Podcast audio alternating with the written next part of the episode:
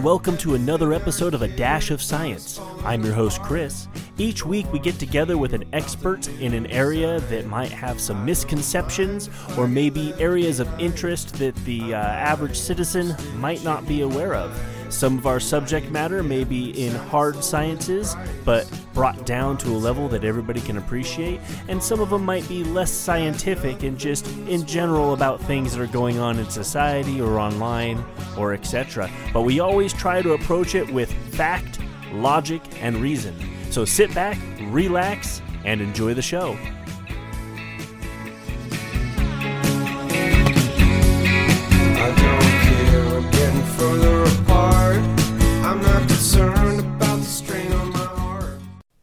Hey, everybody. I'm back from my trip to Montana, safe and sound, not on fire, uh, which is more than I can say for some parts of that state. But, you know, I'm used to that. Living in Southern California, uh, we are quite often also on fire. I'm actually really surprised that uh, we're not more on fire currently. I think it's because we had a lot last year that's really kind of cleared out the area. But, anyways, yeah, so I'm back. Yay! Uh, so just a couple quick announcements. If you guys follow the Facebook page at facebook.com slash dash science, you'll see that we've gotten way more active on there, and we've also introduced something that I like to call quark points. What are quark points? Well, by interacting with us on Facebook, answering riddles, and other such things, you will be awarded quark points. That's great. What do they do?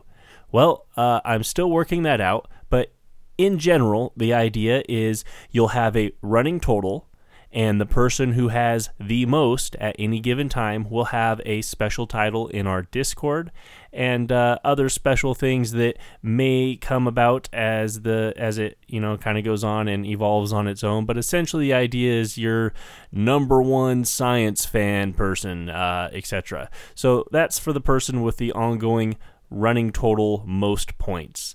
But on top of that, the really interesting part is you can spend those points. At low levels, you can do things like buy a shout out on the podcast. Hey, you Quark Point winner, you're looking handsome.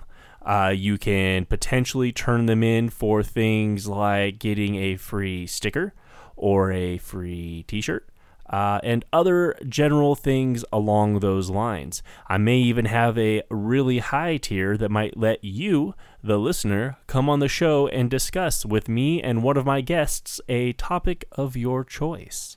So stay tuned and check us out on facebook.com slash dash of science to participate and earn your quark points.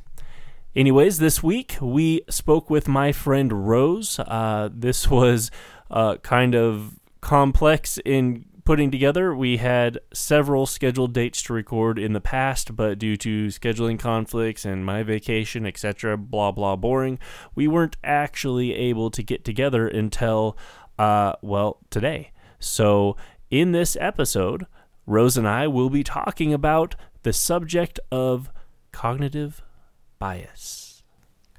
But before we jump into that, uh, I'd just like to take a moment uh, I I hate that I've had to do this so many times in such a new show, but the fact of the matter is, when you're dealing with guests from all over the country of various uh, podcasting experience, which, quite frankly, most of my guests have none, uh, you're always going to run into quality variations between shows.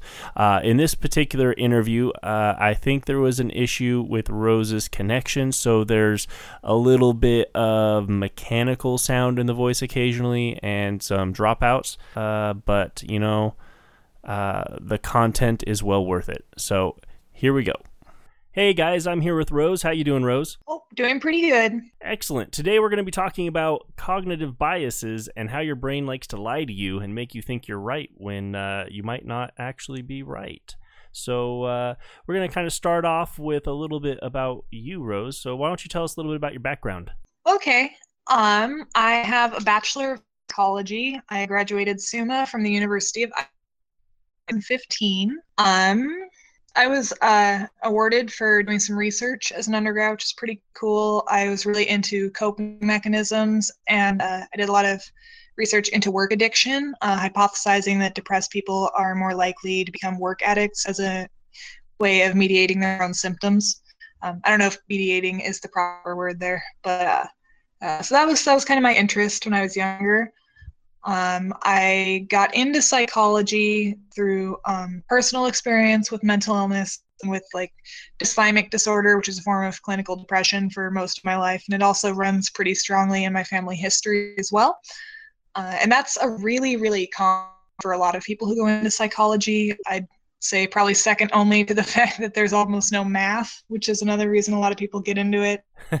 um, but it's a it's a pretty broad field, and that's uh, what got me into it. I'm working as a peer support specialist, and a I do community-based rehabilitation services.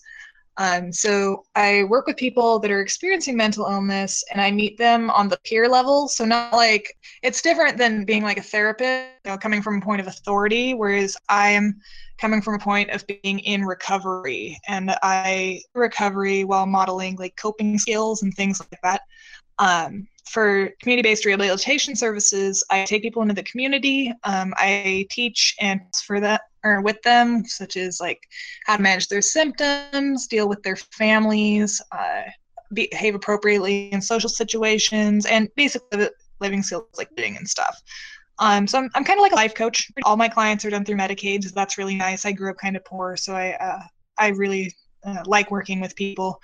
Excellent. So you were talking about you you were doing some research and and stuff like that. Did that get uh, published, or was it just locally through the school, or what kind of came of that? Um, I didn't end up publishing it because the the biggest thing that so basically what I really want a correlative study between work addiction and depression, and I my whole study written out. And right before I was going to begin the study, a school from like Denmark or something released almost exactly what I was going to do. I had to redesign the project from scratch, so I wasn't basically reinventing the wheel.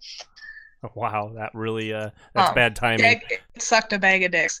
But um, so uh, after that, I redesigned my study to do to look at um, work addiction, the need for achievement, and um, kind of like motivations for like social stuff. I use the uh, circumplex scales of interpersonal values. Um, and basically, work addiction, depression, and a bunch of things that correlate with those things. And the study that I did, I did on about 200 people, which is a it's a respectable sample size. It's not enough to really extrapolate to any like huge group of people, um, but you can get decent data off of it. And it reconfirmed a link between depression and work addiction. I couldn't really find a, a direction in causality there, which is what I really wanted to look at. Um, and then the other statistically significant finding we found was interesting. Like the the way we had to sift kind of made it feel like more like data fishing really than a hard evidence. Right. And what we found was so in my experiment, we looked at need for achievement using the thematic apperception test, which provided um, two neutral images and then either an image of judgment or an image of embrace. And the people who received the image of judgment in between the neutral and the circumplex scales of interpersonal values, they ranked themselves higher on uh, needing to be like acknowledged for things, like when be told that they're right, that kind of a thing. Um, so I thought that was a really interesting finding, but it was small enough that it really wasn't worth uh, publishing. But it definitely opened up the door if I wanted to look into things like overwork as a response to like a work reward imbalance. Like maybe people who environments and feeling judged might be more push themselves harder and lead into a work addicted kind of a cycle depending on their personalities. Like it's it's definitely something that would be interesting to research in the future but i didn't quite have enough evidence for to make it worth publishing at the time. Okay, and that's something you know that happens in research where you're going and you, and you're trying to find a question and you're doing your your research and your polling and all this stuff and you find there's not enough evidence to make a distinction one way or the other, but there's enough there to say, hey, we should look more into this, you know. Uh, So I, it sounds like that's kind of where you were. yeah that's pretty much like nail on the head of it but it was a really really good experience for me um, and just in general at u of i uh, for undergraduates to design and run their own research at least in psychology, heard of. So the fact that I got the opportunity to do that in like my junior year of college, which is something that's usually reserved for graduate level work, like even though I wasn't experience was invaluable. I really learned a lot about the entire process and about like IRBs and all that kind of stuff. Yeah, and you know, obviously, I met you at U of I, and this one thing that U of I is actually well known for in the physical sciences and uh, engineering is as really being up on providing research experience for undergraduates. You know, uh, I wasn't able to design my own research there, but I did participate in several uh, experimentations and got uh, added as a co-author on a paper that was published. So it's one good thing about U of I is they really look out for their undergraduates and getting them research experience. Oh yeah, there's uh, as far as general research goes, there's just an absolute abundance of opportunities to participate in research there, and I think that's awesome. Um, the reason I ended up doing my own study was just because my advisor, Dr. Kenneth Locke, he is the shit. I love him. I have nothing but good things to say about him, so that's how I ended up doing that. And what was the award? Uh, it was the William G. Reese Award for Outstanding Student Psychology. So, uh, you were talking about your job and how you work with people on a peer basis and how that's different than working as a therapist. Can you kind of talk a little more about like what it is? May- maybe walk us through. I mean, obviously, don't use a real patient, but walk us through what it's like uh, uh, the process of when you go in and talk to somebody. Okay. Um, so I, unlike a therapist who has a central office, I meet clients at their homes or in the community. I also take them out into the community. Um, and part of meeting them on a peer basis is it takes away the power between a therapist and a patient. Um, and that's not to say that that power dynamic is a bad thing. Like it's definitely, but uh, navigating the world of mental health as someone, you know, on the bench can be a place. And so people who do peer support have experience going through the mental health system and coming out positively on the other side of it. Okay. Uh, so I meet with people. Um, usually, the first thing I ask them is, you know, hey, how's your week gone? I see my clients for about two hours a week per person. Um, so yeah, the first thing I do is ask people how their week and if they're taking their meds as they're um, like scheduled to. Uh, and then you know they tell me about how their week went. They check in on how they've been doing as far as mental health goes. You know if they have seizures, ask if they had any seizures or how their mood has been. Uh, if they have any personal goals, because my goal directed, like clients set out what goals it is they want to work on, and then I help them brainstorm and I encourage towards those goals. So if a client's goal is to be able to get out and do something alone in the community, we take steps toward that. So I'll pick up that client, you know, we'll like say they wanted to go play like Magic the Gathering or something. We would go out into the community and look at places that host that kind of event and we'd pick up a flyer or something um, eventually the goal would be for them to be able to do that kind of stuff on their own. When we're with when they're with me you know we just take continually like higher and higher steps towards them completing their own personal goals.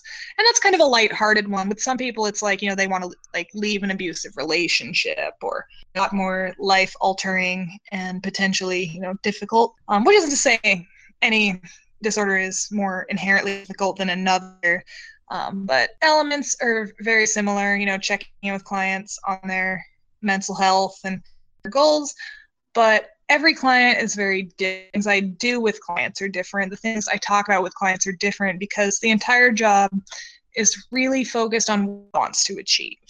Um, Okay. So I'm basically helping them meet self-directed goals. So, in a traditional relationship between a patient and a therapist, there, my understanding, not my field, let me prerequisite with that, is there's a boundary that needs to be kept between, you know, that this is a professional relationship, that your your therapist isn't your friend.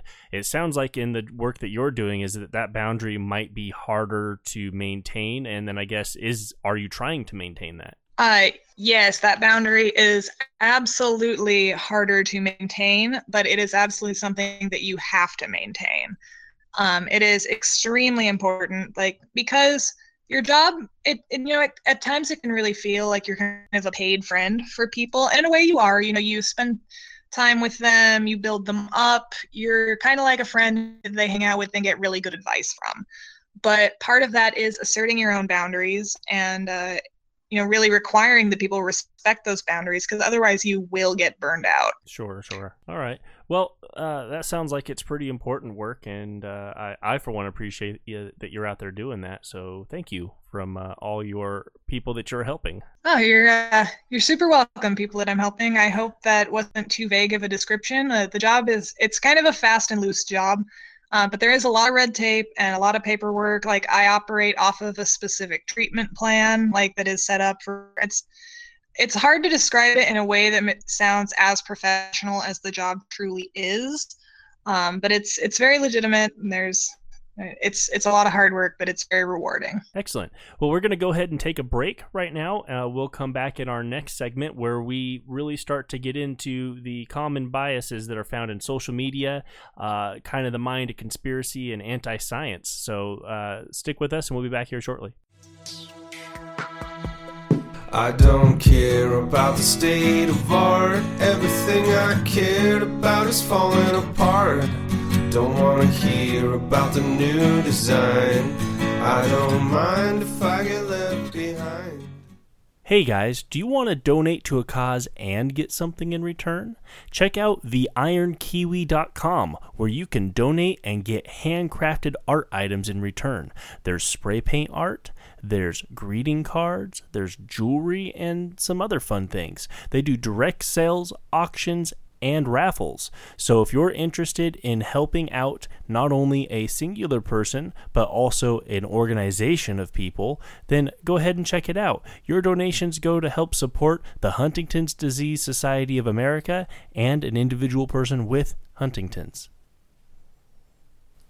If you're enjoying this show, you've enjoyed other shows, and you want to enjoy more shows, please check us out at patreon.com slash dash of science. You can also look at our Facebook page at facebook.com slash dash of science, and from there you can uh, find links to our Discord channel and communicate with people on there. We also have Quark Points, which are new, and ways for you to interact and get things in return, so make sure you check those out.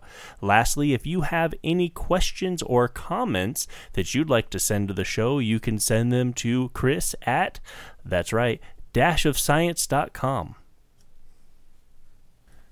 In our next segment, we start to get into cognitive biases, some of the most common ones, and uh, how it relates to social media, conspiracy theories, and uh, the anti science movement that seems to be going on in general. So sit back, relax, and listen in. All right, welcome back. I'm here with Rose. We're talking about common biases found uh, in social media and cognitive biases and whatnot.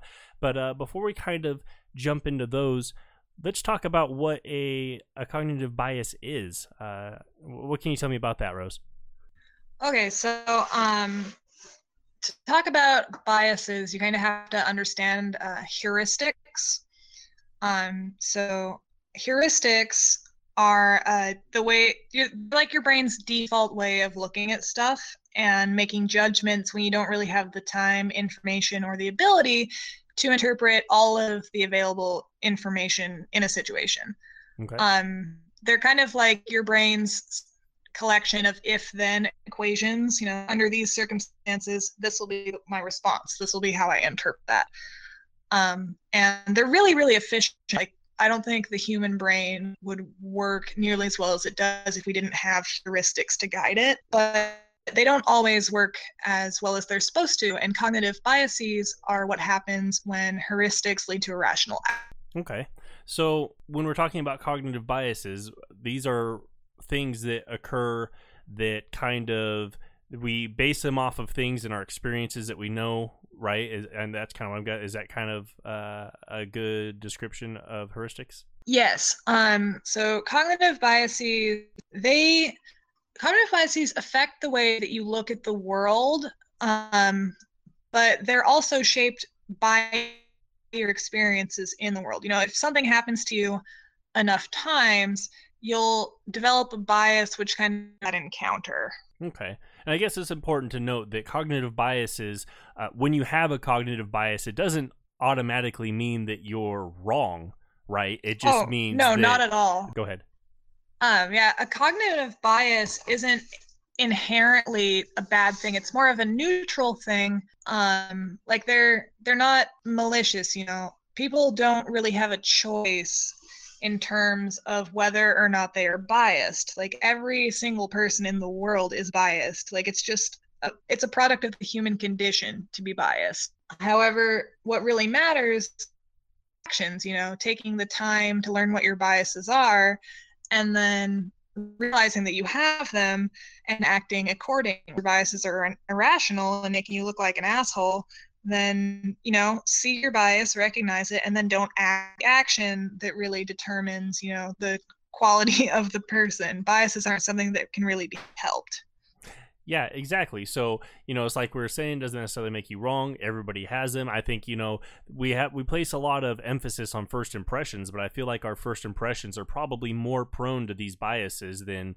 than, you know, long-term, you know, gathering information on, on things or people and then making a decision later on. Oh, definitely. Like with first impressions, everything you do related to whatever that first impression was of calls back to it. You now view everything in terms of that first impression. Like so it's it's really hard to overcome a first impression in that sense because everything is constantly like that becomes the bar by which all other impressions are judged. Yes, exactly. And when I was looking at these, I kind of noticed that, you know, I, I kind of wanted to structure the show as we talked about them, about breaking it down into kind of the categories in, in in how they're categorized and stuff. But I, I came to the conclusion that that's kind of a soft area. There's no real, you know, it's not like classification of species, right? Where there's these specific things that qualify, you know, this is that and that is something else. It, it's kind of they're kind of fluid. Uh, I don't. Do you have any comments on that? I think fluid is a really good term for it. You know, they're they're a little amorphous in a way. Like I mean, everyone has them they affect our behavior to varying degrees. You know, it depends on the strength of the bias and also the strength of your own awareness about that bias. Okay. So, what I have found is that there are kind of four very general ways to kind of categorize uh, uh, biases, and I kind of pushed away from uh, structuring the show this way, but I kind of did want to mention the beginning because they're interesting to think about. So, first, you have biases that result because you have too much information to sort through. Uh, there's another one, or the, the, other ones that are not enough meaning to things that, that uh, the information that you have. There's uh, a need to act quickly, so you're not taking the proper time to really analyze the data that you have. And then the last and probably uh, a really interesting one in my mind anyways is the limits of your memory and this could be not remembering things at all. It could be only remembering negative things or positive things or misremembering things so that's kind of an interesting one uh, in it's those. interesting um, that you bring up remembering like negative things positive things etc um, this isn't necessarily related to bias. I mean i guess all things are technically related to bias but the uh, emotional negative events is about 10 times stronger on our general state than positive events. So for like one negative interaction, you need to have 10 positive interactions to outweigh it, like psychologically speaking, which I think uh, kind of plays into the way biases form. Yeah, that's actually a good thing to know. And, and it's interesting because you have people generally who are kind of negative people when it comes to experiences. So they experience one thing that's negative and they don't want to try it again. And then you have other people that that you know keep going at it, and it makes me wonder: Do you think the base state because of this is to be more negative about experiences? Okay, so I think the key difference in those kind of people um, probably lies in resiliency, which is your ability to bounce back from a negative experience and not let it define who you situation at hand.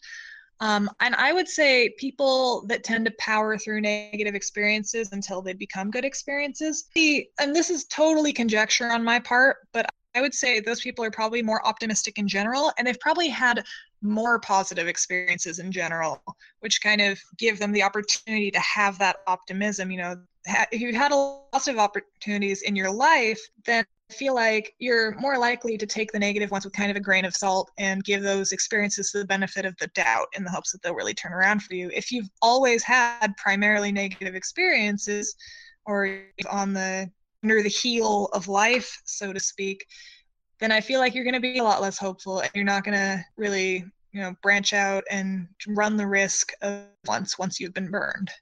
That is interesting to bring up too. Just the concept of resiliency is it's almost deserving of an entire episode of itself because it's fundamental in how people react to so many things. You know, it's it's part of the difference between people going and going to war and coming back seriously messed up versus just kind of messed up or perfectly okay. You know, about childhood experiences. You know, two children in the same family can experience the same kind of trauma, and one will be fine and one isn't. So that is that's kind of an interesting topic on itself. I don't want to get too deep into that because, like I said, that's probably an entire episode, but interesting to note at least, I guess. Yeah, we could do a resiliency podcast someday. Maybe I'll write that down on my list to do in the future. So, uh, kind of getting into some of the more common biases. The first one I have to mention because it's it's everywhere and we all do it and I almost feel like it's probably one of the biggest ones done is confirmation bias. In my notes, I have the very first sentence as, in my opinion, bias is by far the most prominent and easily identifiable cognitive bias.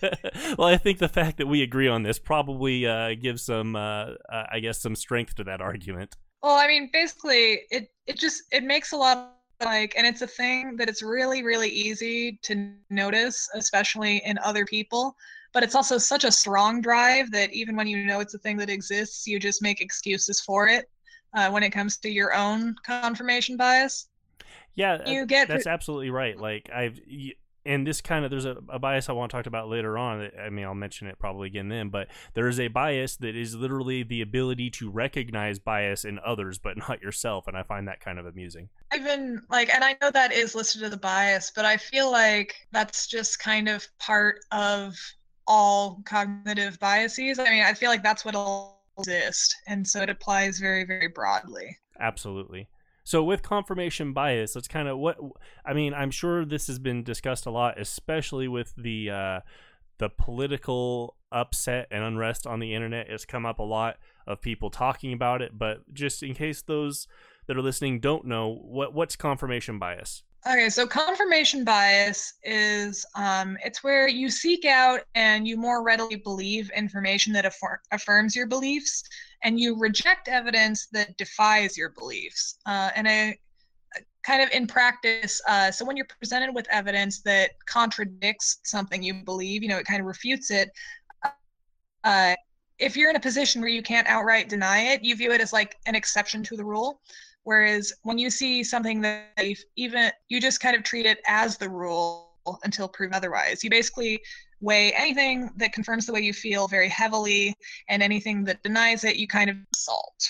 One of the interesting things too that I think about when we're discussing confirmation bias and, and all biases really is we talked about earlier about how a bias doesn't necessarily make you wrong, but it may it kind of makes me think that when you are correct, when you have this bias and your opinion happens to be correct, that, almost makes it worse in the future for distinguishing uh, incorrect and correct, you know, facts, I guess. Oh yeah. Now in in that sense, like having your bias confirmed, and well, I mean, at the same point, always wrong. Like there's a reason that we develop them. It's just that they tend to be wrong in certain contexts, and those contexts make us look like assholes.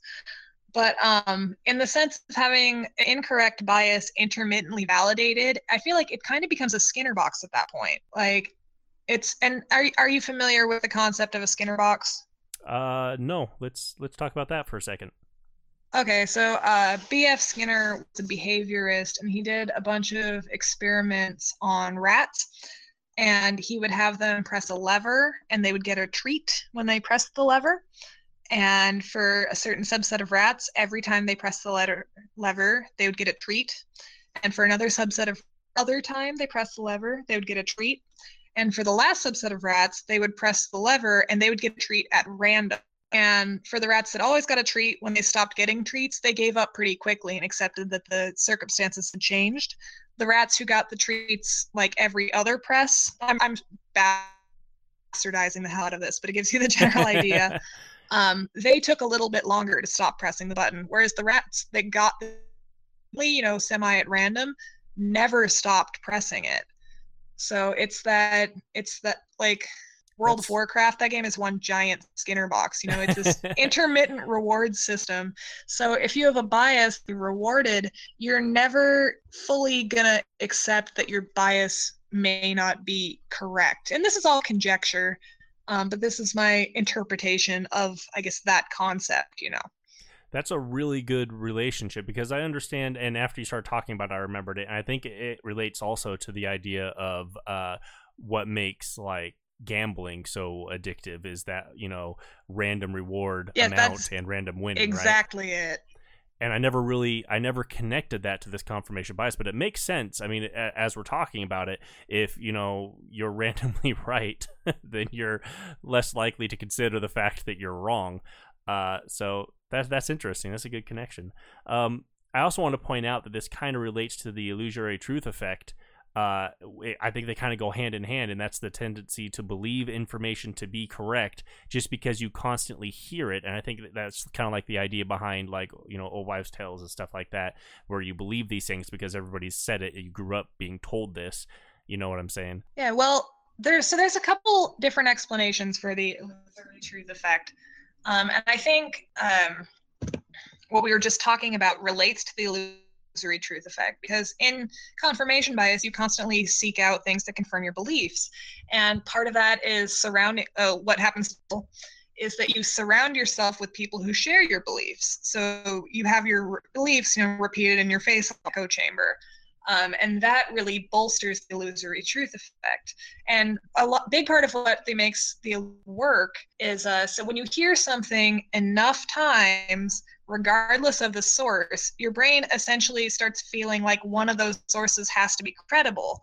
Or if you've heard it from many sources, it's more likely to have a negative truth to it. Otherwise, why would it be so widespread? Right. and out loud it's not that logical but to your brain that's um, in psychology we also have something called the mere ex- exposure effect or the familiarity principle and we tend to develop preferences for things simply just by being exposed to them Is that kind of Uh, like uh, the idea of, and maybe this is the same thing, maybe this is something different, but things that are m- more easy for you to believe are uh, your you tend to believe are correct versus things that seem outside of your experiences seem to be harder to believe.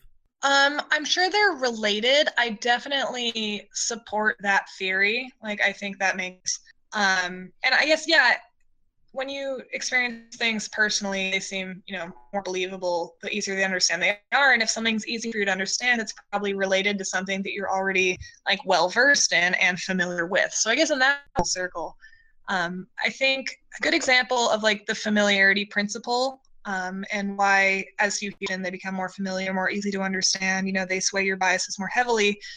Um, but like think of if you were at work or something and there was a new person you were unsure about them or you just straight up didn't like them until you actually oh this guy's really awesome like that's a really good the familiarity principle to kind of explain what i was talking about earlier and more like a more of a real world example Okay. Now we were kind of talking about in this segment uh, how these relate to social media. I think one of the biggest problems with social media. I mean, don't get me wrong, social media is great, but I think it makes it easier to surround ourselves with people of like mind. I think the echo chambers on the internet in general and social media specifically, uh, I think has had a very powerful uh, effect, especially right now with everything being so polarized in politics and and beliefs and and and rights and, and all that stuff. Uh, what do you think about that? i 110% agree with that statement um, and if what leads us to like things and become things and to want to be around things is becoming familiar with it then by kind of shoving ourselves in this echo chamber of like-minded people we're never going to get to the point where we understand people who are different from us like we're just going to be encouraged to just keep feeding ourselves with the same information and that's you know how you become divisive Yes, definitely. I'd have to agree with that. So we kind of mentioned earlier about the difference between be, more readily believing things you've experienced versus uh, things that you haven't. And I think that that's a good kind of segue into our next bias called the false consensus effect, which, uh, from what I understand, is essentially the idea or belief that that you or me as a person represent the average person and therefore my experiences are the average experiences and my beliefs are the average beliefs etc and i think uh, we see a lot of issues with that right now what do you think is a very prominent thing. I think it is very relevant right now in the current climate of America. It's also related to some others that we'll talk about later on. Um, but I think what's to understand about the false consensus effect is why we have the false consensus effect. Um, so, you know, as we tend to believe like our feelings and opinions are the norm in society, but why wouldn't we? Because if our beliefs and opinions aren't worthy of being held by a majority of people, why would we have them? And assuming anything else is to imply that the way you act and you feel is suboptimal. And our brains don't want to feel that way, you know? We feel that way because we'd be insulting ourselves to feel beliefs aren't normal and aren't worthy of being held by the majority. Okay, I see, I see. So, kind of, when we're talking about false consensus effect, I think this kind of goes hand in hand. It's it's almost bolstered by like anecdotal stories, and you see it a lot when we talk about, especially like social issues with like minimum wage or with the idea of opportunityism or systemic racism. We get these people this idea of, well, you know, I was born poor and I was successful, therefore everybody can be you know, I think that's one of the, one of the things that we see a lot uh, on arguments going on right now. That's really based primarily in this bias. I think when it comes to being poor, and I find it interesting that you mentioned like that. Uh, I read a quote the other day that really resonated with me. I don't think this will answer your question. I just feel like it's relevant. no problem. Is there's kind of two like different schools of thought. One of which is I want people suffer because I have suffered. And the other is, I don't want anyone to suffer the way that I did because I know how shitty that feels. And I feel like one of those mindsets you have really determines your behavior. I can see that. That's definitely uh, an interesting thought to, to consider, and especially when you try and reflect on these things with yourself, like what kind of person am I? You know what I mean? Yeah, I definitely think, as far as reflecting on yourself, that uh, anyone listening to this podcast, all all five of you, hey, now uh, my really line. take a moment to try and uh, figure out what their like biases are, or what their kind of like their feelings on things are, like really strong opinions that they hold, not necessarily biases, and just kind of look at how they form that. You know, like do people hold the same opinions? Uh, what have you heard that kind of strengthens your opinions and when you've been things that disprove ways that you feel like how do you respond to that information you know? You, they, i don't know what all will come out of it but I, I feel like every time i've done that i'm being a more understanding person. Yeah i definitely can can uh, agree with that. I think the important thing to remember is you're probably not going to catch your own biases in the midst of making them so I think it's a good exercise to periodically sit down and just be aware of or try to be aware of what opinions you have that may lead to biases in the future, right? So it, when you have strong opinions on a matter, you're going to be subject to be biased in that matter, no matter who you are. So, you know, I think that's kind of an important, you know, thing to note as well. Yes, definitely. So, outside of false consensus, I think I'm trying to kind of do these on on things that I see most often on social media, and this is just my personal observations, not necessarily anything that's that's proven by data, which is abnormal for me. I usually like to go with statistics, but I kind of wanted to do this on based on what I feel given the nature of this particular podcast. So the next one in line I have is system justification. And I had some notes written on this, but we were talking before about how you kind of had some something that you want to talk about on this one. So I'll, I'll let you go. Yeah. I, uh, I want to talk about because system justification is really easy to talk about in a political sense. You know, it's it's really easy to kind of segue into progress and maintenance. But, uh, I had an example that I'll talk about shortly of how it can be a lot broader and more pervasive and how it affects all of us, not just people of certain political sects. Sure. Um, so Dan Ariely is a behavioral economist, and he's one of my personal heroes. Like I, I read um, one of his books when I was in psychology of judgment and decision changed my life. He also has an excellent TED talk called "Are We in Control of Our Own Decisions," which uh, actually mentions the study that I'm going to talk about. He's he's a god, and everyone should read everything that he writes. okay. But anyway, um, so uh, the best example he provides is about organ donation in Europe. Um, and you should really look because seeing it visually, I think, really enhances the effect. But basically, um, you have a bunch of countries that are really similar, culture and history and all of that stuff. And so for Austria, Belgium, France, Hungary, Poland, and Portugal, they all have over 98% in their organ donation programs. Uh, and Sweden's at about 85%. Over in Denmark, the UK, and Germany, it's all below 20%. Uh, the Netherlands has it about just above 27 because they've done some pretty heavy uh, campaigning to get everyone to opt in for it. And that's mm-hmm. a massive discrepancy. Like people were hypothesizing all sorts of different reasons for that. Like absolutely incredible difference on something yeah, like you organ would donation. Almost think with a difference like that that there's some cultural or moral issue at the heart of it. That's what I would think just looking at that. Yeah, like it's really like it's almost inexplicable to have such similar countries with such a huge discrepancy on something that seems as uncontroversial as organ donation. But the only difference between the countries with almost 100% and less than 20 is that one box is to opt in and the other box is that's just an example of the power of maintaining the status quo you know? Um, when it comes to stuff like organ donation, it's a really difficult decision because it kind of forces you to face your own mortality. So what people end up doing is just not checking off the box no matter what the box says because it's easier to do that. So what I'm what I'm understanding is in the countries that were high, you have to check a box to opt out, and the countries that were low, you have to check a box to opt in. Yeah. That's really interesting yeah that like all of his work is like that like he's i i could have done this entire uh podcast just talking about dan ariely that's amazing. Well that might be something that we can do in the future uh, uh, you should keep notes of these things that we're coming up with and we can do them on future episodes maybe. Ah the book i was referencing is called predictably irrational and i'm pretty sure the ted talk based on it is called are we in control of our own decision making? All right cool. One thing that I wanted to talk about with the system justification that goes more in line with things that I was talking about, but I don't think it's it it's going to be a completely awkward uh, tangent here.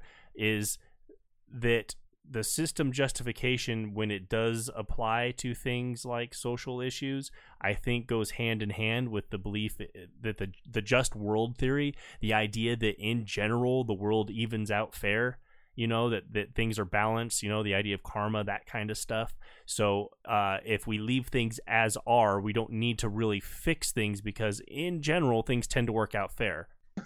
It's basically a case of if it ain't broke don't fix it. Um, and i think that really s- stems from people having a fear of the unknown you know? Like we may there might be better ways to do things, but if we have a way to do things that works, most people would rather not gamble on a chance to improve it if it means there's also a chance that it won't work properly. Not to mention, learning new things is hard and scary. Um, and that's true. why I maintain the status quo. All right. So we when we come from a system justification, that kind of leads into this also this idea of naive realism where we kind of feel like, well, you know, we're objective and we're doing our due diligence. So anybody who disagrees with us is obviously just misinformed or irrational or biased in some way, right? So I think uh, we kind of have this belief naturally that obviously we're not wrong because if we thought we were wrong, we wouldn't hopefully still be claiming the things we're claiming, right? Yeah. So the way I look at naive realism is very, very similar to how I look at false consensus effect. You know, it's a case of why would we hold our beliefs if they were anything less than optimal? And that's a little bit to talk about more on the just world theory if we could go back to sure, that yeah. Where, whatever you got, let me have it. Um, so I think the just world theory, it it first of all, it's pleasant theory, like people just believing that the world is, you know, fair. Uh, it's just being a recipient of the world not being fair that makes that theory suck. Uh, and one of true. the one of the biggest examples of, of world theory can suck um, is like when people get raped. Uh, and I, I know that's a really but that's why people ask, you know, what was she wearing? Was she drinking? Uh, the Right. reason that we have the just world theory is because people want to believe that the world is just and things happen to good people and bad things happen to bad people because it's just less terrifying to view it that way. Because when you view the world Absolutely. like try to do good things and be a good person, then bad things shouldn't happen to you. And it's still never happened to me kind of thing. But it's really it's it makes it, it can make you look like an asshole, but it's primarily a self defense mechanism. Absolutely. Blind and incorrect it is. And I'd like to add on to that too. In kind of co- in conjunction with that, there's also we like to have a reason for things happening, especially when they're bad. Because if there's a reason for it, then we can avoid that reason and be confident that it's not going to happen to us. Because the idea that a bad thing can happen to somebody for no reason is scary. Terrifying. People don't like to feel like they're not in control. Yeah that's that's pretty much like the gist of it i just that was something i really felt like it was important to extrapolate on because it's really easy to shit on the people just world theory and you know kind of blame the victim but i don't think we're really going to get anywhere as a society until we go out of our way to try and understand what drives people to feel so many things the answer to that is fear Yes, definitely. I think fear is probably a primary driver to many of the biases that we're talking about today. So, in, we were talking about uh, naive realism a, a second ago, and we kind of talked, we said everything I want to say about that, but I wanted to point out that these sorts of biases are probably the most difficult for us to recognize in ourselves and fight because the kind of the basis of what they are built on is the idea that we aren't recognizing that this is correct. So, you know, do you have any ideas on on how we can try to better, uh, I guess, prevent ourselves from falling into these traps? I don't think we can prevent ourselves from developing these biases, but I think we can recognize them. Um, because like with naive realism, essentially, like any explanation other than our opinions and feelings being moral, rational, and justified is pretty fucking painful to our egos. we don't want to feel that way. right. Um, but what people fail to take into account is that everyone feels that way. All many of us feel very differently, and we can't all be correct. Like we're, you know, you're playing on the averages here, but if you and someone else have realism and have opposite opinions, one of you is going to be wrong. That's true. Uh, and earlier, when I was talking about, you know, encouraging people to really look at what their strongly held opinions and look at how you formed them, something I find really, really humanizing to me is that if I look at people who I have very different opinions from, like polar opposite opinions, for me it's really humanizing to realize that those people's biases they form they we might not have the same biases we might not have the same opinions but we affor- we formed those opinions and biases in very very similar ways. The mechanisms for developing them are like mentally a lot alike and i think like taking that into consideration and focusing on that uh are different from you and in turn makes it more easy to accept your own faults because like for everything that you're wrong on someone else is going to be wrong about something that you're right on you know it's it's all cycle and i think if you view the world through that lens uh, it's a lot easier to come to terms with your own shortcomings I think that's absolutely right. We're running a little long here on this segment, so I'm going to take a break now. When we get back, we'll finish up these biases and we'll talk a little about storytelling versus statistics and anecdotal evidence uh, and things of that nature. So stick with us. We'll be right back. I don't care about the state of art. Everything I cared about is falling apart.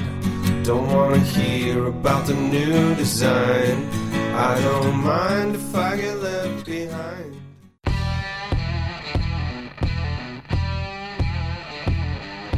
I've, said it a bunch of times on, on this show that I think the entertainment industry has accidentally crossed over with the music industry. To the average listener, that it all comes across as music. Hmm.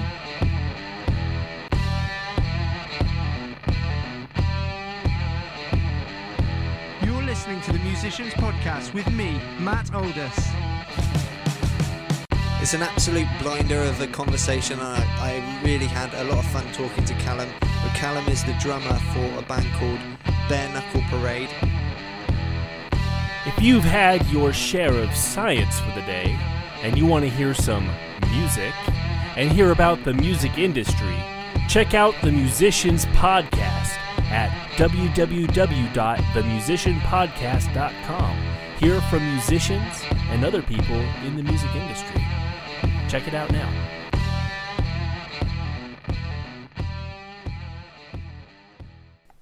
Hey, I'm here talking with Rose about cognitive biases. In this next segment, we're going to finish up some of the more, uh, I guess, mm, regularly occurring biases we see online and uh, talk a little bit about anecdotal evidence and storytelling, uh, and then kind of wrap things up. So here we go. All right, welcome back, everybody. Uh, we're here with Rose talking about cognitive biases and and similar issues. When we left, uh, we were just getting ready to start talking about uh, so, some attribute errors, uh, or one specifically. But Rose, you said you wanted to kind of give an overview of of those. You, you want to do that now? Yeah, um, I mean, attribution errors could kind of warrant an entire podcast of their own. Um, but they're I just as far as biases in general go, I think they're the core driver for a lot of biases. And they're basically they come up when we we attribute someone's behavior to an incorrect cause. Um, and so social psychology uh, is where we've come up with this idea that's called the fundamental attribution error and it's the one that i really resonate with because it's just it's so applicable and we're of it. And once you like think about it you realize just how guilty you are of it. Right. Um and that's basically when you see someone do something you treat it as a are rather than something circumstantial. So when you see someone um being an asshole like they park badly you think that person is an asshole i may be guilty of asshole it's because of the situation. It's circumstantial because something has given you a reason to act like an asshole. It's not general. We don't offer other people that same uh, room for error.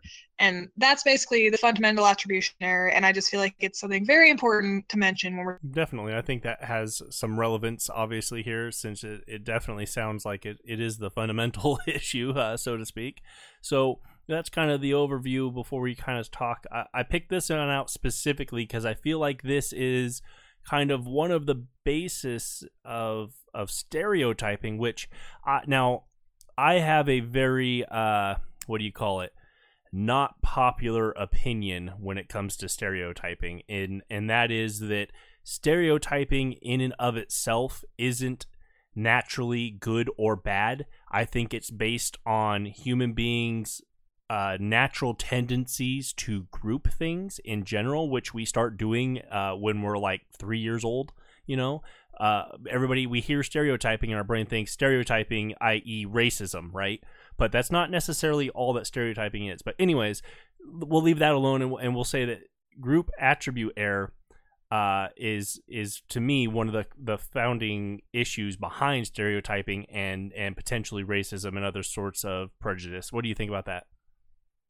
Oh yeah, I think group attribution error is almost just a fancy stereotyping. Right. Um, it's basically it's the belief that an individual's behavior, um, you're attributing it to the group that they're a part of, which is specific view of the attribution error. Or when you see that a group has a belief, you apply that belief to all of its members.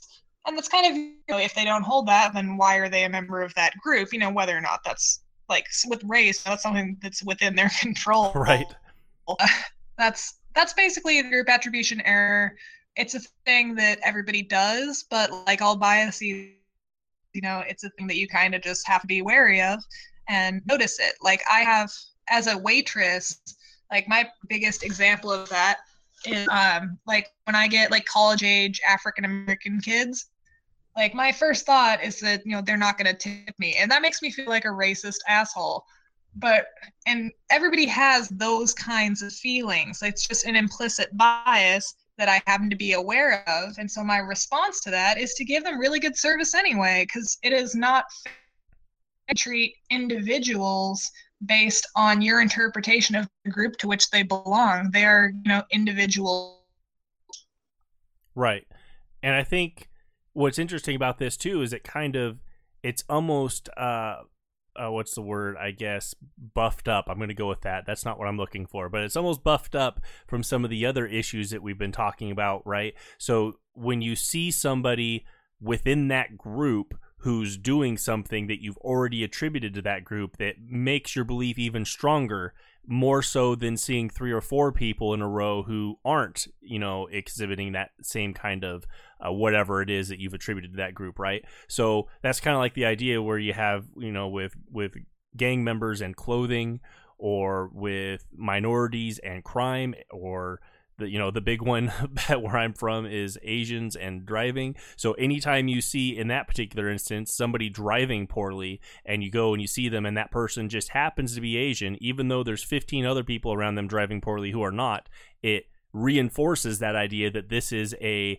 attribute uh, from the group. In this case, that group being Asian. So it's interesting how they kind of support each other. Oh, definitely. Novel things are going to be a lot more salient to you so, like with waiting tables, the reality is that I, you know, I rarely serve African American people because I live in northern college students, and the bulk of people who are going to treat me poorly are probably going to be white, but like they're not as novel to me, so they don't stand out as prominently in my head. Um, and that also goes for like the behavior that's happening, like with, um, like you mentioned, like driving, even though everyone around them is driving terribly, bad driving is really going to stand out. And the fact that they are Asian is going to make it stand out even further because both of those things are novel compared to what you're used to seeing. So the two of them together is just one big glaring thing that's going to stick in your brain. And every time that happens once, like a thing that you assume happens on a very regular basis, even though it was just like a couple novel occurrences that's definitely a, a good way to uh, kind of look at that. And and like again just you know you're hearing that and when you're from an area or a group of people that them themselves have that that belief then you've got that reoccurring idea issue and the echo chamber issue and all of that. Again it just kind of it compounds uh, and, and makes it even worse. So being able to recognize it like like you were saying you have is very important because you're absolutely right. And there is no circumstances that treating an individual person whom you've never met and has nothing done nothing to you based off of issues of things you've you've you know experienced from other people who are in some form of group with that that person that you've seen. So i know it's kind of a long-winded complex way of saying what you've already said but so is there anything else that you want to talk about with this particular uh, uh, bias? No i feel like we covered it pretty pretty well. I think uh with that bias like, more than any other. I feel like it's one of the most easy biases to recognize within yourself because it really shapes kind of the way that you think and the way that you behave. And a little bit of attention, it's really easy to notice that you're doing it. Um, so I would just, I would encourage people maybe just to start, they want to start looking at cognitive biases. That is very true. Uh, so the next one I have written down is authority bias, which I've kind of wrapped around along with. We're not really doing fallacies today per se, but uh, the appeal to authority fallacy and this authority bias. I think a lot of people have heard of this, but I think people use it wrong a lot. Yeah, well, I mean, so the authority bias it, it's basically a cognitive shortcut, um, and it it makes a lot of sense. And I think deferring in a lot of ways is a good thing if you aren't very well versed what it is that you're talking about. The problems on an authority, uh, either someone quotes an authority in a way that misrepresents what they're an authority on, or someone abuses the authority they have to mislead someone below them. Um, Another good example of uh, kind of the authority bias is the Milgram experiment. Are you are you familiar with that? Not at all. Okay, so and this I guess isn't necessarily related to what I was just talking about, but um, it's uh, so the Milgram experiment was done by Stanley Milgram, and um, it had a bunch of like people that they had hired to be part of this experiment and they asked questions of people on the other side of a wall And when they got the answer wrong, they gave them an electric shock. And the electric shocks were like of condosis. And they had an actor on the other side. They weren't really being shocked. You know, eventually they're like screen goes silent, and it like I think it was like sixty or seventy percent of people like continued to press the button because to even after they had said that they were uncomfortable. Um, and there's a lot of like really ethical things going on with the Milgram experiment that would no longer be allowed uh, through any modern IRB. But Okay. um, I think it really uh, it shines a light on just how much authority people think and what people are willing to do. You know, people like to say Milgram experiment, which came about as a response to like Nazism in World War II. And I think in that way, it gives because right now everyone's calling each other Nazis. Like it's a little Right. bit culturally relevant. Yeah, Um, I would absolutely yeah. agree with that. Kind of one of the current issues that I see also going on with authority bias is I kind of made a pact that I wouldn't have an episode on like climate science and stuff for reasons I've already gotten into. But right or wrong, one way or the other, I see the issue of authority bias being uh, abused, I guess, or used or or or an issue that's being present, I guess is a good way to say it. In that, so me, I have a background in physics, uh, but I do not have a background in climate and or meteorology or any of the related fields to that sort of stuff.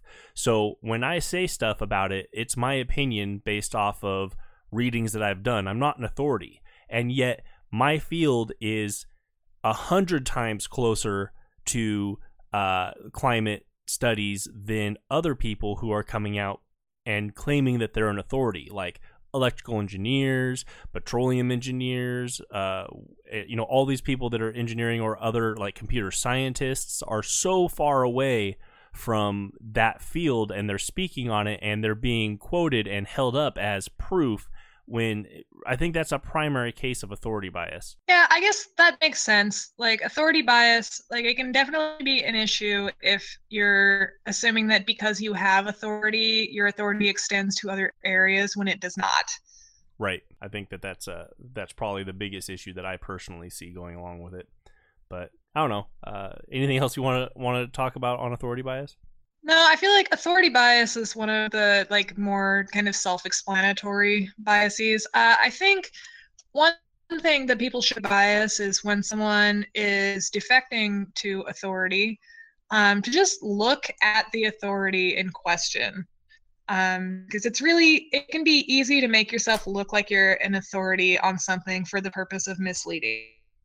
So Right. when you see a claim like uh, if you see bullshit on like naturalnews.com and it's attributing some doctor saying like vaccines cause like autism or something like like the guy who wrote the article claiming vaccines cause autism who has now been stripped of his medical license he par- paraded himself as a legitimate authority and turned out to not be a legitimate authority and look where we are now Right. like And you know, I actually kind of off subject overall, but related to this. Uh, did you ever read why he wrote that article or that paper? I guess uh no i did not he was actually in the process of developing a different recipe or build for a different uh, set of vaccinations, essentially. So his plan was to first come out and discredit this group of vaccinations so that his company could release this other,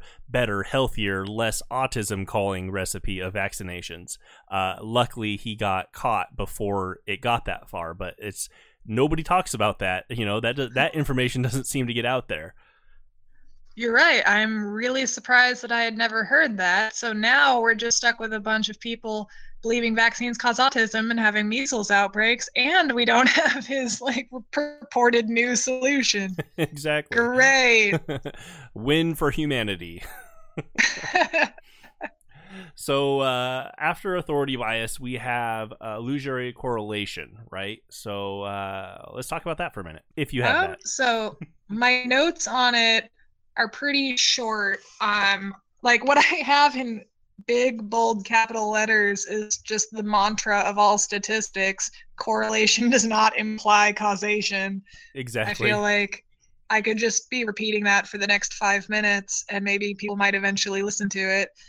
Um, But my my favorite example, not implying causation, two like seemingly unrelated things that go up at the same rate: murder and ice cream sales. Yes. And yeah, at first you're like, what the hell? But those things are just as correlated as like any other things which don't have any effect on each other might be correlated. Like I had found a website that shows like weird things that were correlated. And now I wish I had looked it up before doing this podcast. But like the determining factor in murder, murder and ice cream sales is just that both of those things go up in the summer. Like they're not actually related. They don't cause one another. Murderers aren't fucking shortcake pops while they're cutting people's heads off. Like that's that's not the way it works. And people need to realize that that's how you know that's just a thing. Like you might see two things and assume that they're correlated because could be because they're happening at the same time, but they might be totally unrelated. And that's just something that you should all find.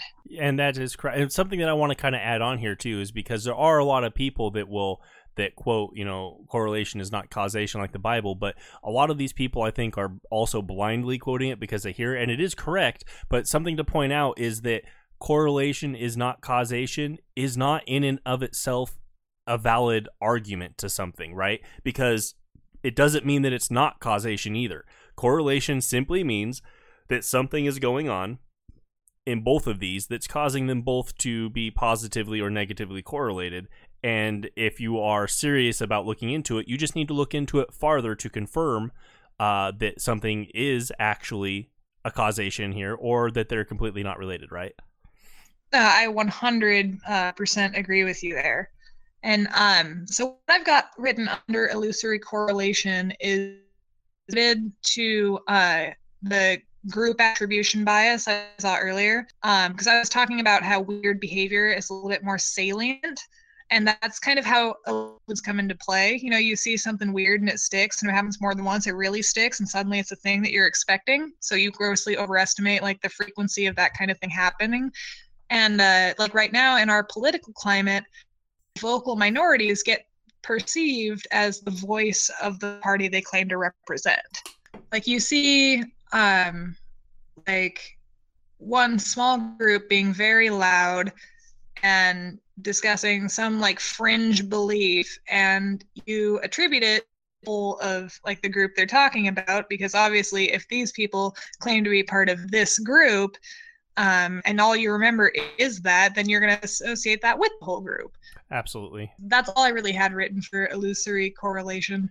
One thing that I wanted to note too about this is that this, in my mind, is the basis of every conspiracy theory ever uh, theorized, I guess. Uh, you know, when you see something and you, you know, it, it plays into some of the other stuff like confirmation bias and whatnot that we are talking about. But when you see two events and you're looking for something, and so you find something or come up with something in your brain that to you makes reasonable sense, you know, then to you it must be true, even though there's no actual evidence that says it is.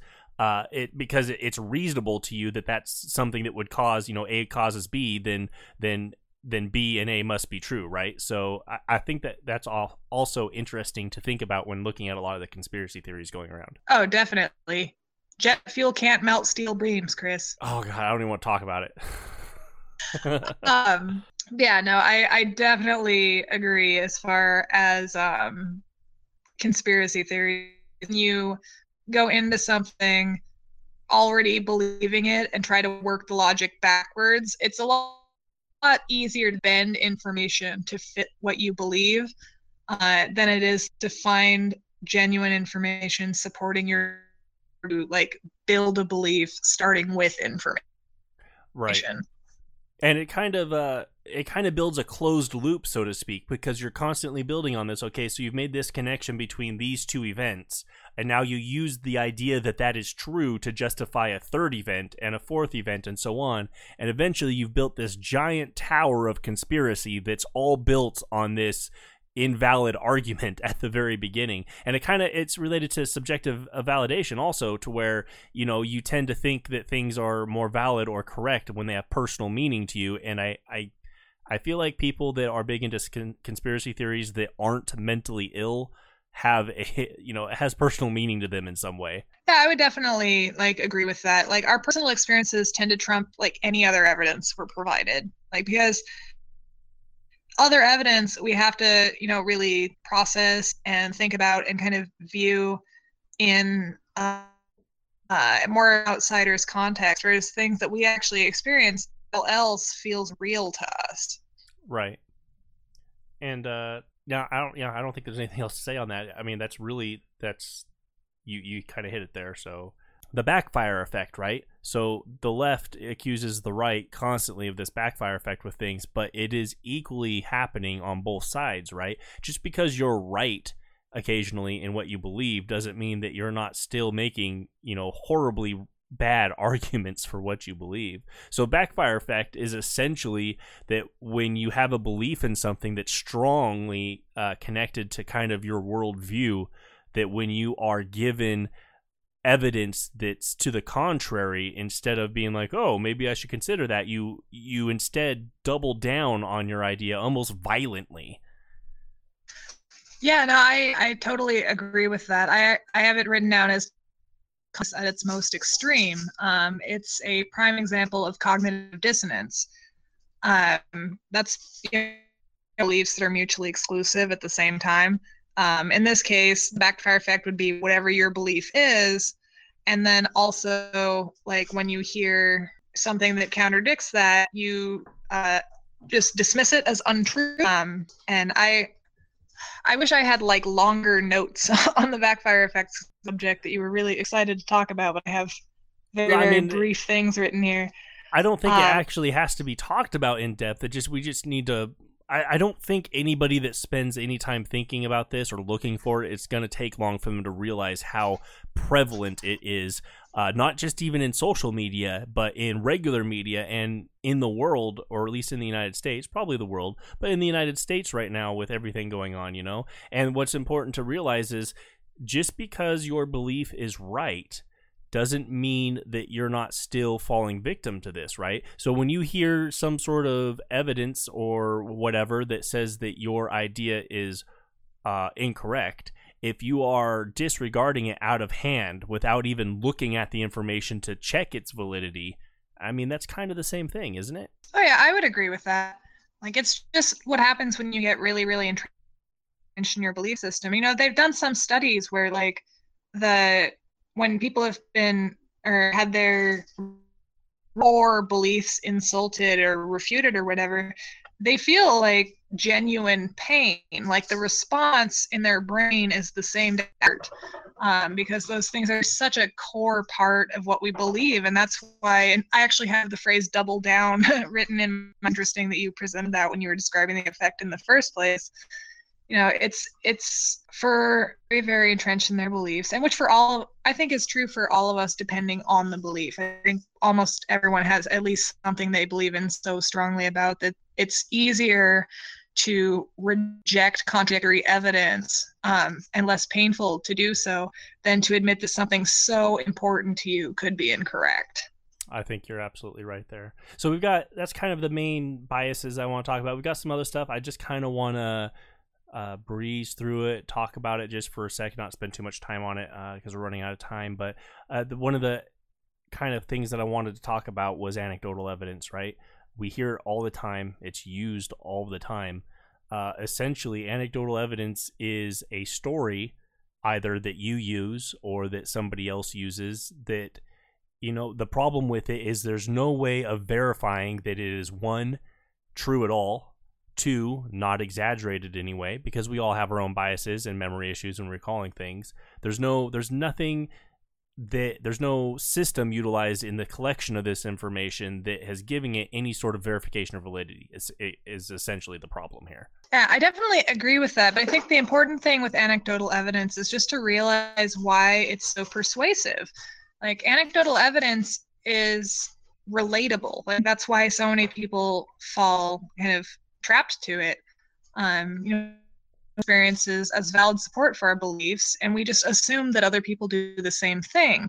You know when especially when people are telling us a story that kind of perpetuates the beliefs we already hold you know we view that story through the lens of the person telling it unless it contradicts our beliefs in which case we and go hey that's anecdotal evidence. Right but I, if it suits our beliefs we think you know they had an experience that affirms how i feel they must be like me you know how could they be wrong you're absolutely right and i want to point out too that we when you're doing science or social science or studies or anything of that nature, we tend to paint anecdotal evidence as being useless and not helpful. But I would, you know, I did my due diligence in thinking about this, and I think that we can honestly say that there is a very individualized uh, usage for anecdotal evidence, and that is for you as an individual when when thinking about things. Uh, it is useful for disproving all or never statements, right? So if you know something's happened to you and you read a statement that says this never happens, I mean,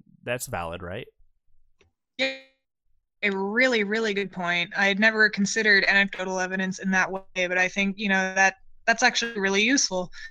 Um, and I had something more to say about it, but I'm just I'm really pleased with that point.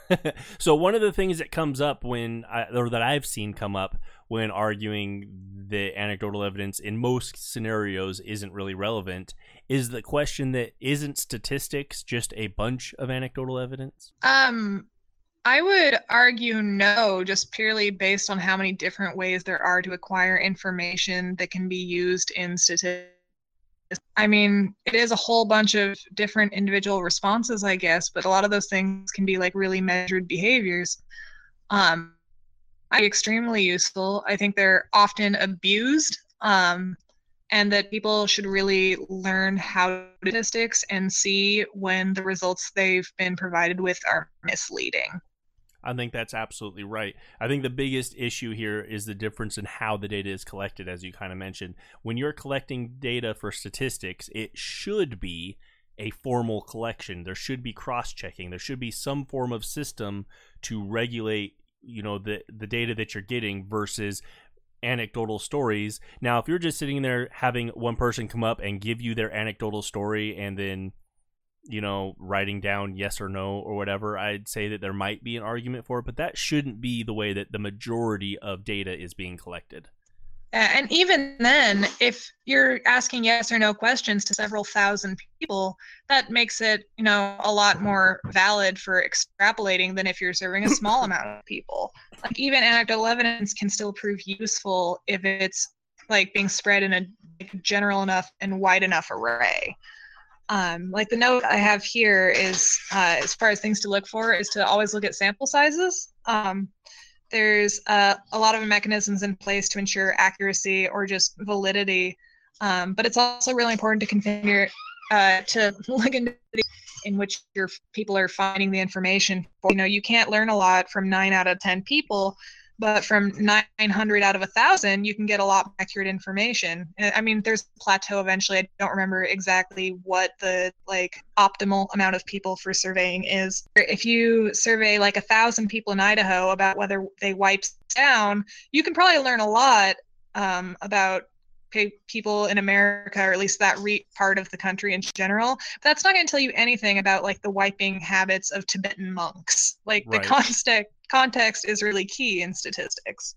That is a good point, and that's one of the things I always tell people is to become familiar with research, right? At least in how to read a research paper, because if there's one thing that I found over the course of my academic and professional career, it's that media summaries of research are right in about almost none of the situations in which it occurs.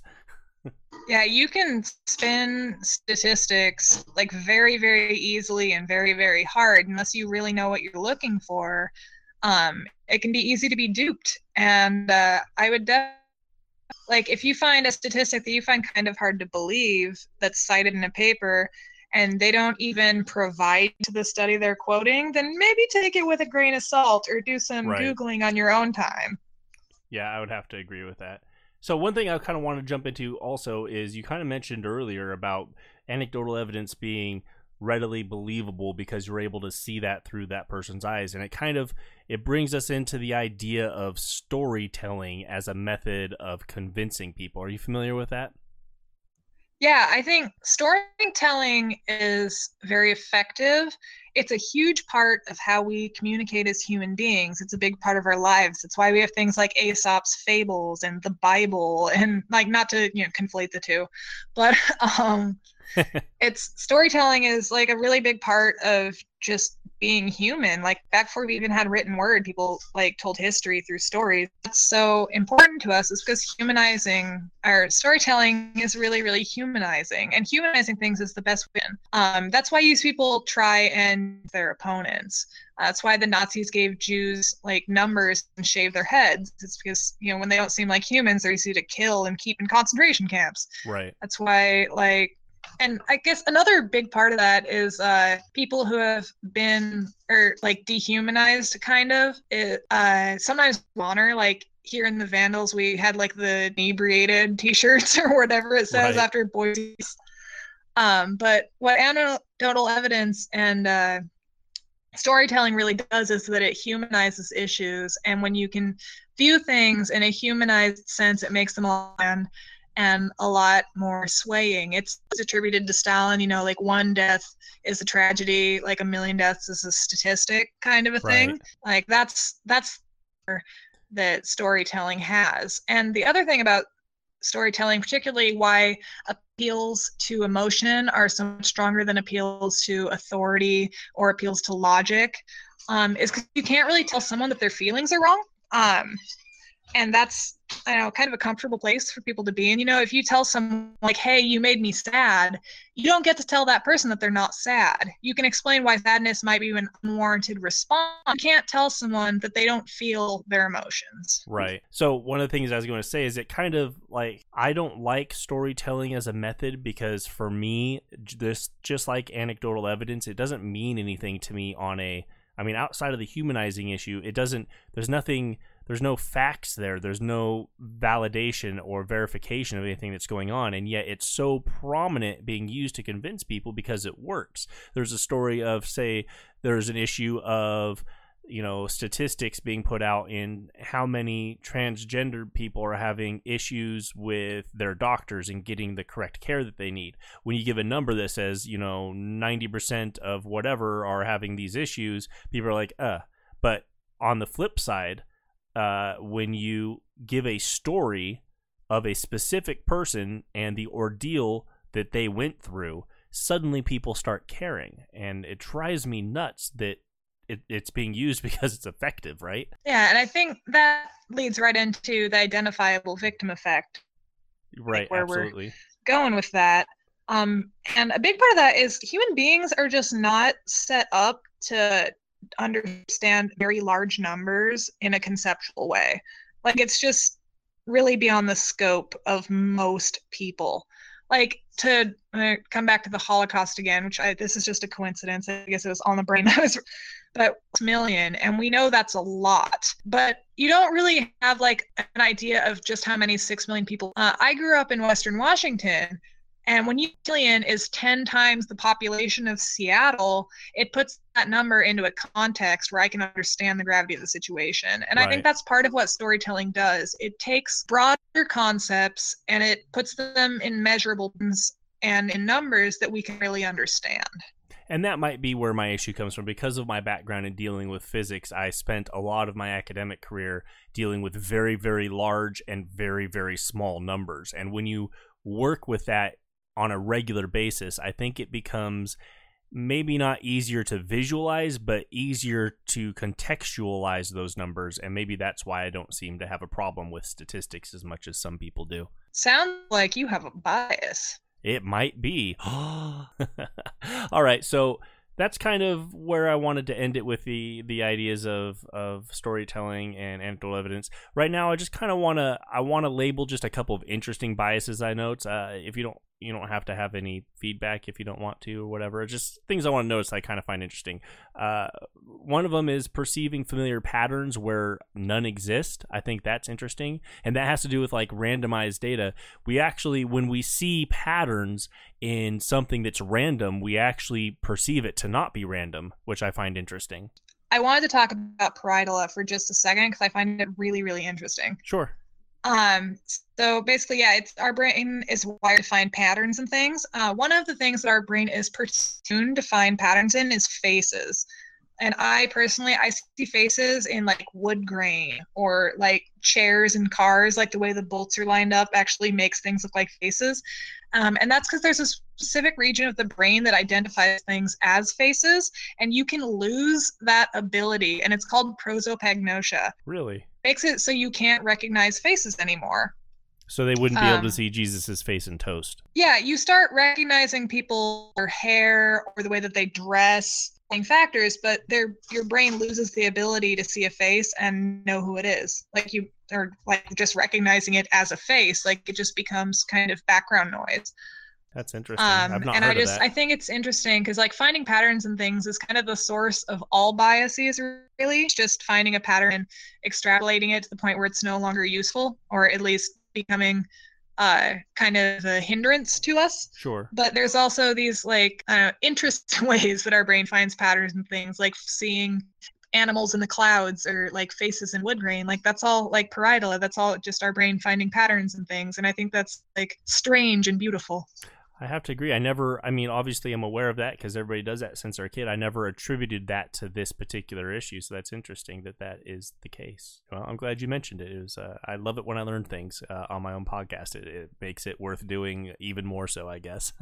so the next one I want to talk about is the Barnum effect. I think I'm pronouncing that right. Barnum effect. Uh, and this is, this is why things like astrology seem to propagate so well. It's the idea that a statement can be generalized enough that it can literally apply to almost anybody, but written in such a way that makes it seem like it's specific to them, right?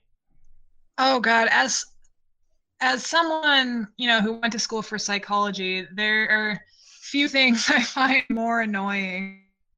Um, and there are so many examples of this. Like astrology is probably the one that most people can relate to. Uh, the next one would probably be any quiz you read on Facebook. Um, like really, really bothers me as a student of psychology is the Myers Briggs oh, yes. because people it's just scientific enough that it makes people like scientific for having taken it um and i mean to a degree it's i guess a little bit more valid than a facebook quiz. You know there's a lot of research behind it but it has really low like reliability and validity. Like you could get a different result if you were like in a worse mood when you took it like the second time four weeks later or whatever. Like oh my god there's oh i i get like genuinely irritated when people are like i'm an infp which means that when i'm in this circumstance i behave this way like Right. at a certain point are you behaving that way because like that's the way you would behave or are you behaving that way because that's the box that you've put yourself in Right. And there's so many of these these things that have come across. Like I've took one that's called a colors personality test once that uh, is more broad, I guess. And but the thing is, is you're absolutely right. It, it it comes into effect here because if you read any of these descriptions, uh, you can easily associate them with yourself because humans are complex and we all we don't just act one way. I would like to say that I personally believe that there's a lot of truth behind just the generalized idea between introvert and extrovert. But uh, outside of that, I think I, I mostly I agree with agree with that. I think introverts and extroverts, you know, it's the basis of that concept is a real thing. Um, but no one, like, almost no one falls all the way onto like one end or the other. It's completely a spectrum, and for the love of God, people should stop calling themselves fucking ambiverts. If you think you're an ambivert, you're a normal fucking person I have never heard it's of that. people it's it's become a thing especially in the last year and like half of my facebook friends have been like oh my god i found this. This is totally me. Turns out i'm an ambivert. And it's people introverted in some situations but extroverted in others. And there will be examples like somebody the life of the party but then you have to come home and recharge. Like, So they just described essentially every person that's ever existed, yeah? yeah All right. Well, I think we kind of discussed that. The, the very last one that I wanted to mention, just because I find it hilarious for no other reason, it's a valid thing, but they call it the IKEA effect. And that's the idea that something has a higher value if you helped create it or built it yourself, even if it's the same or shittier quality. So I just find that amusing. Um, I also it ties it a little bit um, to something called the sunk cost, um, and that's something that I think search because it guaranteedly applies to your life in some way. What was the name of it Um, again? It's called the sunk cost bias. Okay. Um, it's a really common thing in psychology of judgment and decision making, as well as behavioral economics. Uh, it's something Dan Ariely talks about, and uh, I know that I was pitching him pretty pretty hard earlier. Right. Uh, so the sunk cost bias is when you, it's when you keep investing into something because you've already put an, like so much time and effort into it that you and you know, it's a lost cause but because you've already put time and effort into it you don't want to give up it applies to relationships it applies to like pet projects any aspect of life into which you put time and effort.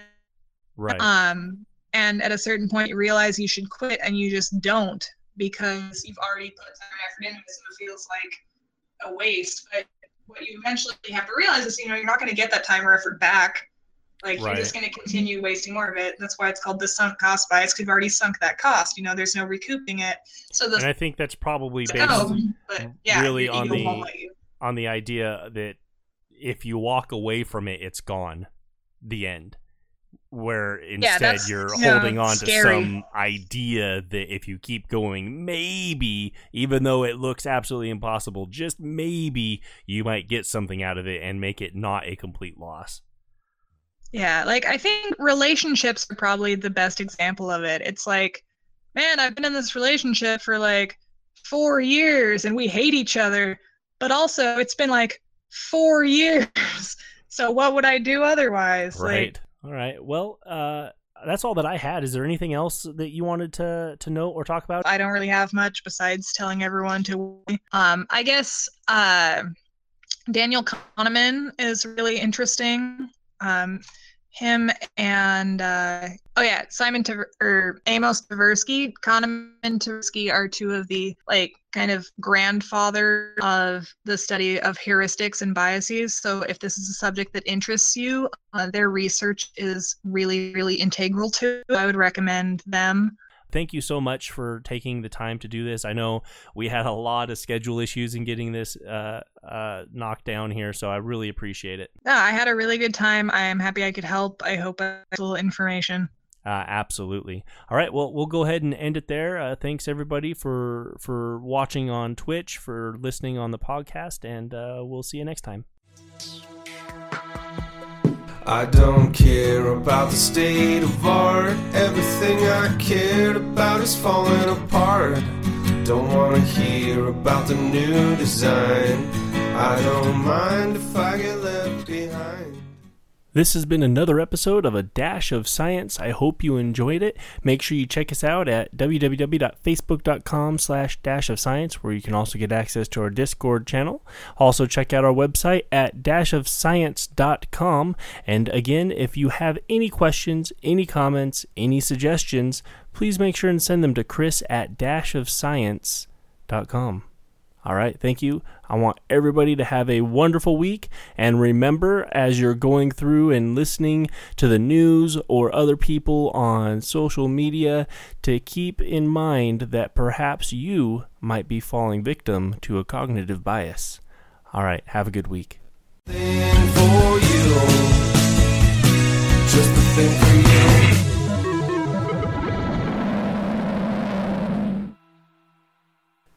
As always, the music of this podcast is State of the Art by Brad Sucks. If you like his music, you can check him out at bradsucks.net.